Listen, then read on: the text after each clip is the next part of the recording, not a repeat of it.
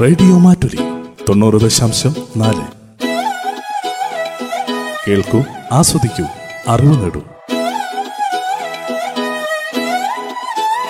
Radio Mattoli മാറ്റത്തിന്റെ ശംഖുലി.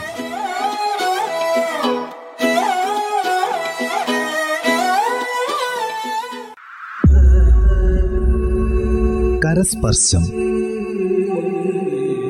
ആതുര ശുശ്രൂഷകരുടെ ജീവിതാനുഭവങ്ങൾ. കരസ്പർശം. നിർവഹണം ഡി കെ വയനാട്. നമസ്കാരം ശ്രോതാക്കളെ കരസ്പർശത്തിലേക്ക് സ്വാഗതം. ഇന്ന് നമ്മുടെ കൂടെ അതിഥിയായിത്തിരിക്കുന്നത് മേപ്പാടി ഡി എം എംസ് ഹോസ്പിറ്റലിൽ അസിസ്റ്റന്റ് ഇൻഫെക്ഷൻ കൺട്രോൾ ഓഫീസറായി ജോലി ചെയ്യുന്ന ശ്രീമതി സില്ലിക്കുട്ടിയാണ്. സില്ലിക്കുട്ടി മാഡത്തിന്റെ നഴ്സിംഗ് പ്രൊഫഷനിലേക്കുള്ള കടന്നുവരവും പിന്നീട് ഇൻഫെക്ഷൻ കൺട്രോൾ ഓഫീസർ എന്നുള്ള നിലയിലേക്കുള്ള മാറ്റത്തെക്കുറിച്ചും എല്ലാം ഇന്ന് നമ്മളോട് പങ്കുവയ്ക്കുകയാണ് നമസ്കാരം സില്ലിക്കുടി മാഡം. നമസ്കാരം. മാഡം എങ്ങനെയാണ് നഴ്സിംഗ് മേഖലയിലേക്ക് വന്നത്? ഈ നഴ്സിംഗ് മേഖലയിലേക്ക് വരുമ്പോൾ ഇങ്ങനൊരു ഇൻഫെക്ഷൻ കൺട്രോൾ ഓഫീസർ എന്നുള്ളൊരു സ്വപ്നമൊക്കെ മനസ്സിലുണ്ടായിരുന്നോ?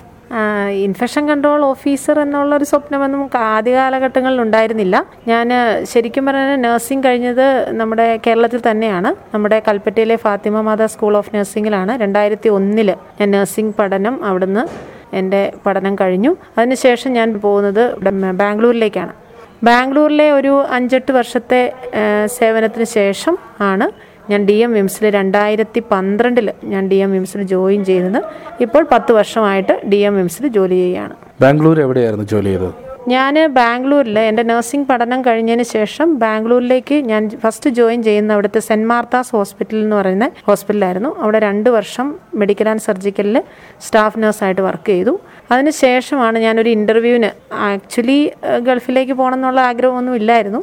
എങ്കിലും കൂട്ടുകാർക്ക് തുണയായി പോയി എന്നെയും സെലക്ട് ചെയ്തു. അങ്ങനെ ഞാൻ സൗദി അറേബ്യയിൽ അബ എന്ന് പറഞ്ഞൊരു സ്ഥലത്ത് സൗദി ജർമ്മൻ ഹോസ്പിറ്റലിൽ സ്റ്റാഫ് നഴ്സായിട്ട് ഒരു രണ്ട് വർഷത്തോളം ജോലി ചെയ്തു. അതിനുശേഷം തിരിച്ച് വീണ്ടും ബാംഗ്ലൂരിലേക്ക് ബാംഗ്ലൂരിലെ കൊളംബേഷ്യ ഗ്രൂപ്പുമായിട്ടൊരു ഫൈവ് ടു സിക്സ് ഇയേഴ്സ് അവിടുത്തെ Columbia Asia hospital Hebbal and യശന്തപുരത്ത് work ചെയ്തു. അതിനുശേഷം ആണ് ഒരു ദിവസം ഈവനിങ്ങിൽ ചായ കുടിച്ചുകൊണ്ടിരിക്കുന്ന സമയത്ത് നമ്മുടെ മലയാള മനോരമ പത്രത്തിലൂടെ കണ്ണോടിച്ചപ്പോൾ അതിന്റെ ഏറ്റവും ബാക്ക് പേജിൽ ഏറ്റവും ലാസ്റ്റ് പേജിൽ ഡി എം ബിംസ് ഹോസ്പിറ്റലിന്റെ ഒരു അഡ്വർടൈസ്മെന്റ് ഒരു വൺ ഫുൾ പേജ് കവറേജ് കാണുന്നു. അപ്പോൾ അതിനകത്ത് ചുമ്മാ ഇങ്ങനെ കണ്ണോടിച്ചപ്പോഴാണ് അവിടുത്തെ ഒത്തിരി വേക്കൻസീസ് സ്റ്റാഫ് നഴ്സിനെ ആവശ്യമുണ്ട് എന്നൊക്കെ അറിയുന്നത്.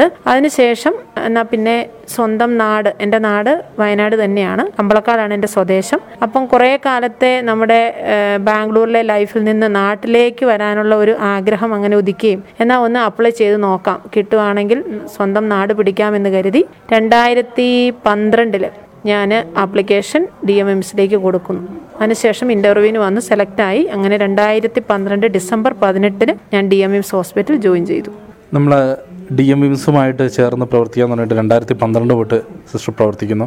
ഡി എം വിംസുമായിട്ട് ചേർന്ന് റേഡിയോ മാറ്റലിയും ഒരുപാട് പരിപാടികൾ ചെയ്യുന്നുണ്ട്. ഇപ്പോൾ കരസ്പർശവും അതിന്റെ ഒരു ഭാഗമായിരിക്കുകയാണ്. ഡി എം വിംസിൽ ഒട്ടുമിക്ക നഴ്സുമാരും നമ്മുടെ പരിപാടിയിൽ പങ്കെടുക്കുകയും ചെയ്തു. മറ്റുള്ള നഴ്സുമാരിൽ നിന്നും വ്യത്യസ്തമായിട്ട് ഒരു ഇൻഫെക്ഷൻ കൺട്രോൾ എന്ന് പറയുന്ന ഒരു ഡിപ്പാർട്ട്മെന്റിൽ ഒരു അസിസ്റ്റന്റ് സ്ഥാനം അലങ്കരിക്കുന്ന ഒരാളെയാണ് ഇന്ന് നമ്മൾ അതിഥിയായിട്ട് എത്തിയിരിക്കുന്നത്. അപ്പോൾ അതുകൊണ്ട് തന്നെ മാഡത്തിന്റെ ഈ ഒരു ട്രാൻസ്ഫോർമേഷൻ ഒരു നേഴ്സ് എന്ന നിലയിൽ നിന്നും ഇൻഫെക്ഷൻ കൺട്രോൾ എന്ന് പറയുന്ന ഒരു വലിയ ഡിപ്പാർട്ട്മെന്റിലേക്ക് വലിയൊരു ഉത്തരവാദിത്തമാണ് കാരണം കോവിഡൊക്കെ ഇതുപോലെ കൂടി വരുന്ന ഒരു സാഹചര്യം ഇപ്പോൾ ഒമിക്രോൺ ഇങ്ങനെയുള്ള ഒരുപാട് വെല്ലുവിളികൾ നിലനിൽക്കുന്ന ഈ ഒരു സാഹചര്യത്തിൽ ഈ ഒരു ഇൻഫെക്ഷൻ കൺട്രോൾ ഡിപ്പാർട്ട്മെന്റിന്റെ പ്രാധാന്യം വളരെ വലുതാണ്. എങ്ങനെയായിരുന്നു ഈ ഒരു മാറ്റം? ഇതിനെക്കുറിച്ച് ഈ ഡി എം എംസിലോട്ട് വരുമ്പോൾ തന്നെ ഇൻഫെക്ഷൻ കൺട്രോൾ എന്ന് പറയുന്ന ഒരു ഡിപ്പാർട്ട്മെന്റിലേക്കായിരുന്നു വന്നത്.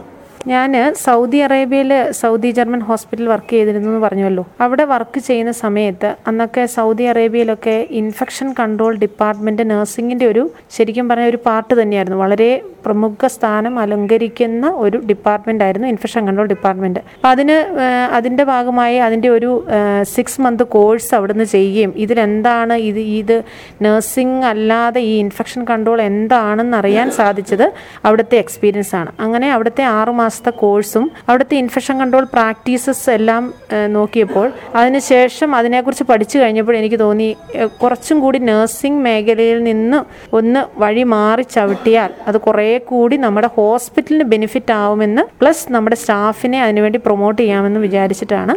അത് എനിക്ക് പ്രത്യേകമായിട്ട് എന്റെ മനസ്സിലേക്ക് വരികയും അതിനെ ഒരു ഇൻട്രസ്റ്റ് അതിനകത്തൊരു താല്പര്യം വരാനുള്ള കാരണം അങ്ങനെയാണ്. അതിനുശേഷം ഡി എം എംസിൽ ജോയിൻ ചെയ്ത് കഴിഞ്ഞ് സ്റ്റാർട്ടിങ് ചെറുതായിട്ടൊക്കെ ഒരു ഡിപ്പാർട്ട്മെന്റ് ഇൻഫെക്ഷൻ കൺട്രോൾ എന്നുള്ള ഒരു ലെവലിൽ നമ്മളിങ്ങനെ ചെറുതായിട്ട് റണ്ണിങ് ആയിരുന്നു. അതിനുശേഷമാണ് നമ്മൾ ഇൻഫെക്ഷൻ കൺട്രോളിലേക്ക് അതിന്റെ ചാർജായിട്ട് തന്നെ നിയമിക്കുകയും. പിന്നീട് ആ കോഴ്സ് ഞാൻ അമൃതയിൽ നിന്ന് അതിന്റെ സ്പെഷ്യലൈസേഷൻ കോഴ്സ് കംപ്ലീറ്റ് ആക്കി ഇതിൽ തന്നെ ഇപ്പം ഒരു സെവൻ ഇയേഴ്സ് ആയിട്ട് കണ്ടിന്യൂ ചെയ്യുകയും ചെയ്യുന്നത്.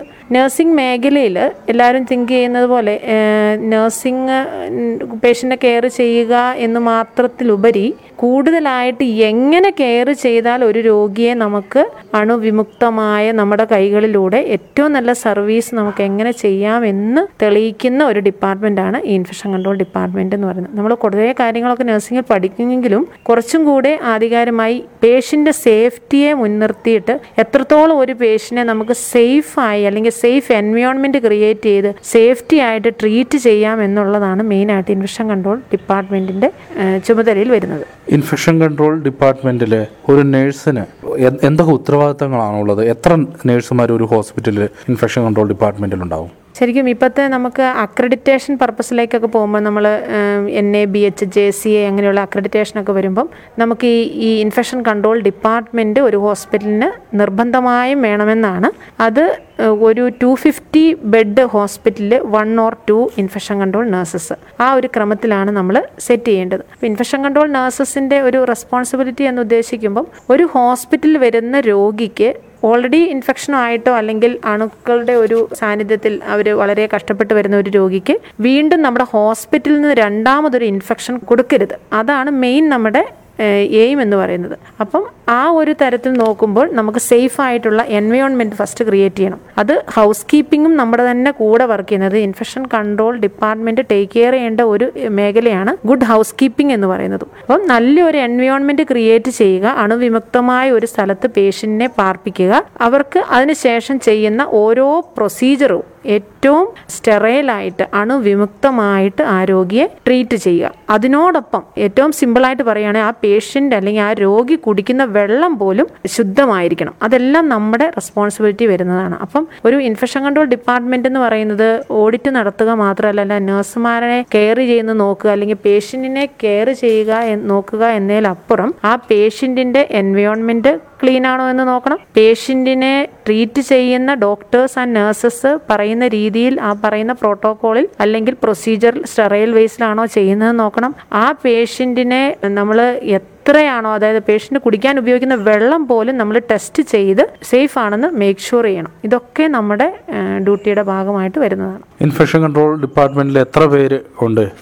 അതായത് അതിലെ മെമ്പേഴ്സ് ആരൊക്കെയാണ്? ഇൻഫെക്ഷൻ കൺട്രോളിന്റെ ഒരു ഓർഗാനോഗ്രാം പറയുമ്പോൾ നമുക്കൊരു ഇൻഫെക്ഷൻ കൺട്രോൾ ഓഫീസർ ഉണ്ടായിരിക്കണം. അതൊരു ഡോക്ടർ ആയിരിക്കും. ആ ഡോക്ടർ ഒരു മൈക്രോബയോളജിസ്റ്റ് ആണ്. അപ്പം പ്രത്യേകിച്ചും മൈക്രോബയോളജിസ്റ്റ് എന്ന് പറയുമ്പം നമ്മൾ മൈക്രോബയോളജി ഡിപ്പാർട്ട്മെന്റിലേക്ക് രോഗികളുടെ സ്രവങ്ങൾ അത് മൂത്രമാകാം മലമായിരിക്കാം അല്ലെങ്കിൽ കഫം ആയിരിക്കാം യൂറിൻ ആയിരിക്കാം ഇങ്ങനെയുള്ളതൊക്കെ ടെസ്റ്റിന് വിടുമ്പോൾ കൂടുതലായി അതിൽ അണുക്കളുടെ പ്രസരി എങ്ങനെയാണെന്ന് കണ്ടുപിടിച്ച് അത് ഏത് അണുവാണ് എന്ന് മനസ്സിലാക്കാൻ ഒരു മൈക്രോബയോളജിസ്റ്റിനെ സാധിക്കുകയുള്ളൂ അപ്പം നമ്മളോടൊത്ത് വർക്ക് ചെയ്യുന്നത് നമുക്കൊരു മൈക്രോബയോളജിസ്റ്റ് വേണം. ഇൻഫെക്ഷൻ കൺട്രോൾ ഓഫീസർ ഒരു മൈക്രോബയോളജിസ്റ്റ് ആയിരിക്കും. അതിന്റെ അണ്ടറിലാണ് നമ്മൾ ഇൻഫെക്ഷൻ കൺട്രോൾ നഴ്സുമാർ വർക്ക് ചെയ്യുന്നത്. അപ്പം ഒരു രോഗി ഈ ഹോസ്പിറ്റലിൽ അഡ്മിറ്റ് ആയി കഴിയുമ്പം ഞാൻ ഈ പറയുന്ന പോലെയുള്ള എല്ലാ സേഫ് എൻവയോൺമെന്റും ബാക്കി പ്രൊസീജിയറുകളെല്ലാം വളരെ ഭംഗിയായിട്ട് ചെയ്തതിന് ശേഷം ആ പേഷ്യന്റിന് എന്തെങ്കിലും ഒരു ഇൻഫെക്ഷന്റെ സൈൻസ് അതായത് പനിയോ അല്ലെങ്കിൽ മുറിവ് ഉണങ്ങാതെ വരുന്ന ഒരു അവസ്ഥ അങ്ങനെയൊക്കെ വരുമ്പോൾ നമ്മൾ കൂടുതലായിട്ട് അതിൽ നിന്നും ബാക്കി വരുന്ന ടെസ്റ്റുകളിലേക്ക് വിധേയമാകുമ്പോൾ ഈ മൈക്രോബയോളജിസ്റ്റിന്റെയും ഇൻഫെക്ഷൻ കൺട്രോൾ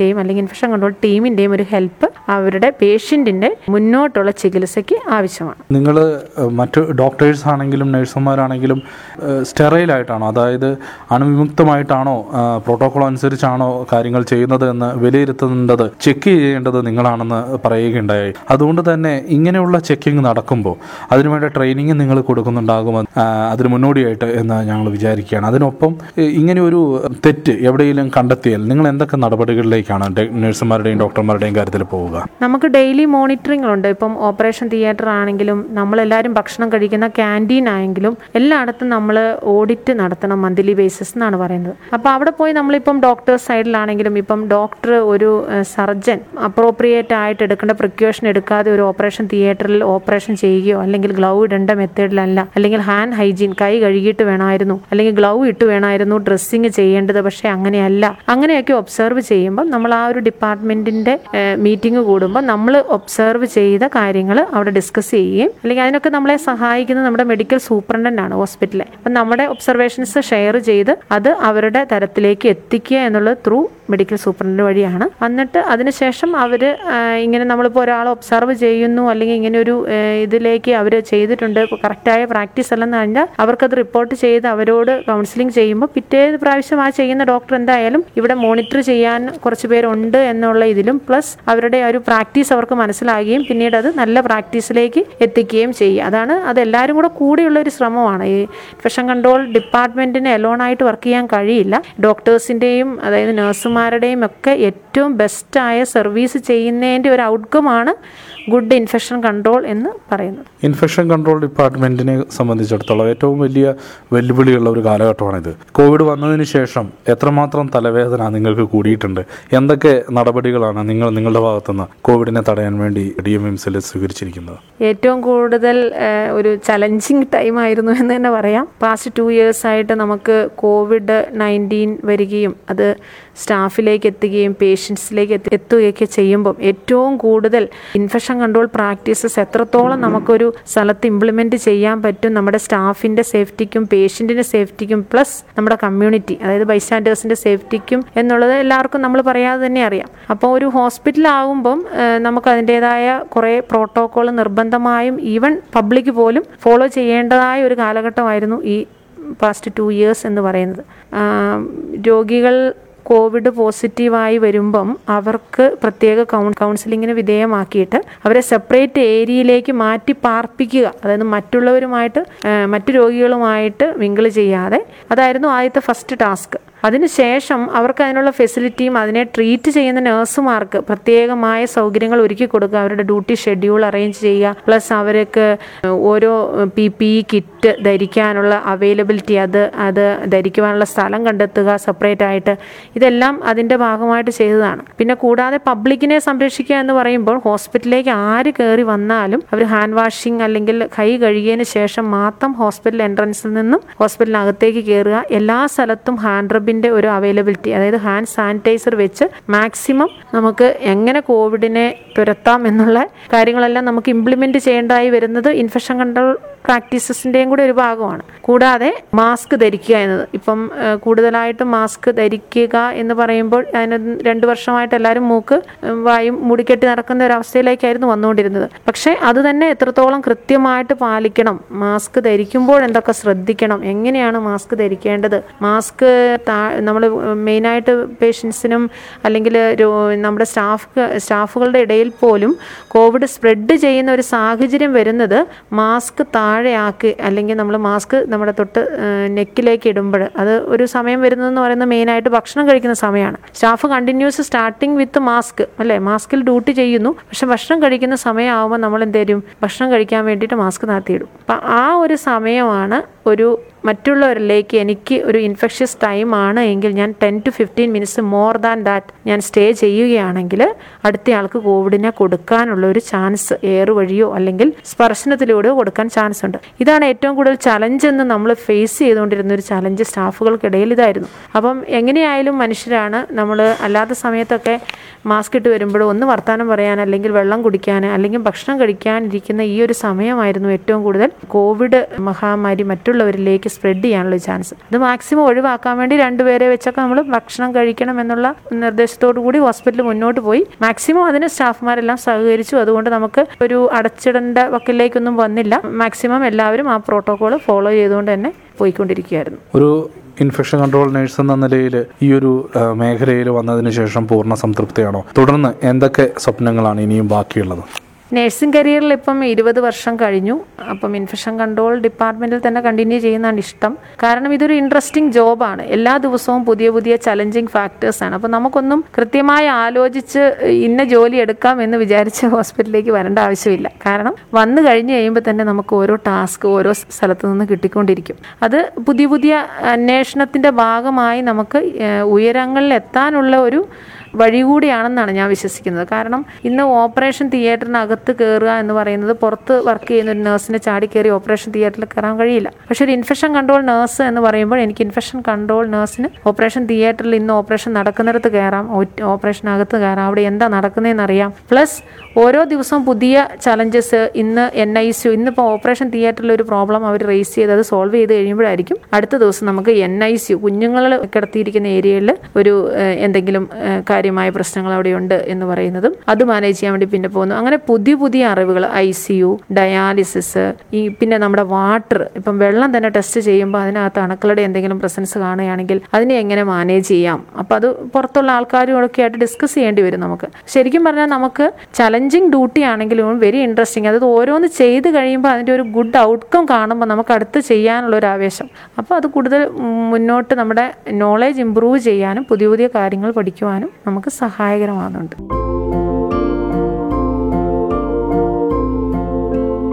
തീർച്ചയായിട്ടും സിസ്റ്റർ പറഞ്ഞതുപോലെ സിസ്റ്ററിനെ തടഞ്ഞു വെക്കാൻ ഇവിടെ ഒരു വാതിലിനും ആവില്ല ആർക്കും ആവില്ല അതുകൊണ്ട് തന്നെ ഒരു നേഴ്സ് എന്ന നിലയിൽ ഒരുപാട് ഭാഗ്യം ചെയ്ത ഒരാൾ കൂടിയാണ്.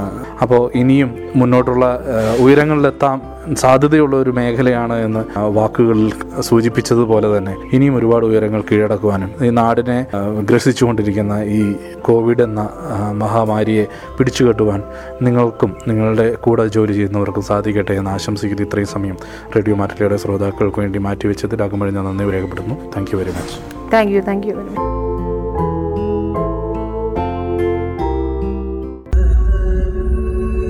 കരസ്പർശം. ആതുര ശുശ്രൂഷകരുടെ ജീവിതാനുഭവങ്ങൾ. നിർവഹണം ഡി കെ വയനാട്. കരസ്പർശം.